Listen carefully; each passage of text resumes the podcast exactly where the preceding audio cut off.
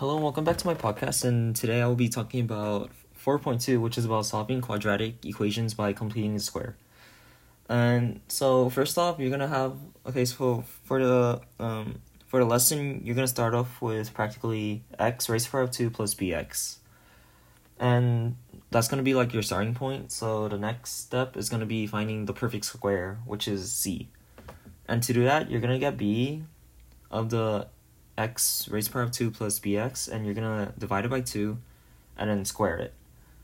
So let's say x uh, raised to the power of 2 minus 16.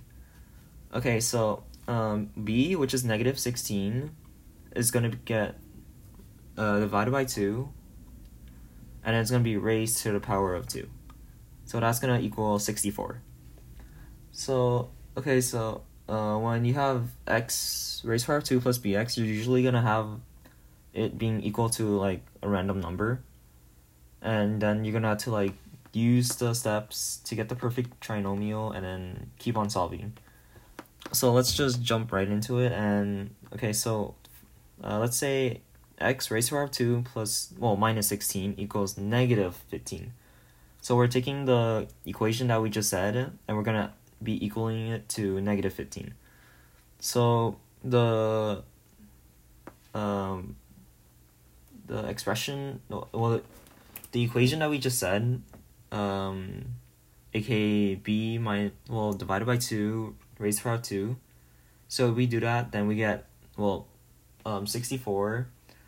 And then you're going to have x raised to power of 2 minus 16 plus 64 and that's going to become a square tri- uh, well a perfect trinomial. And if you um well if you uh practically simplify it then it's going to become x minus 8 and uh squared because it's a perfect trinomial.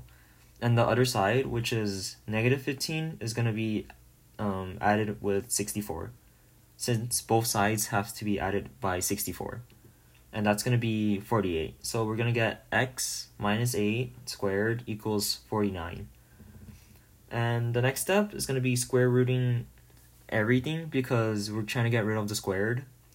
So if we square root the whole entire equation, we're going to get x minus 8 equals um, negative or positive 7 because ne- uh, positive 7 is also an answer to the square root of 49 and negative 7 is also an answer to the square root of 49 so for those two equations we're gonna like split them.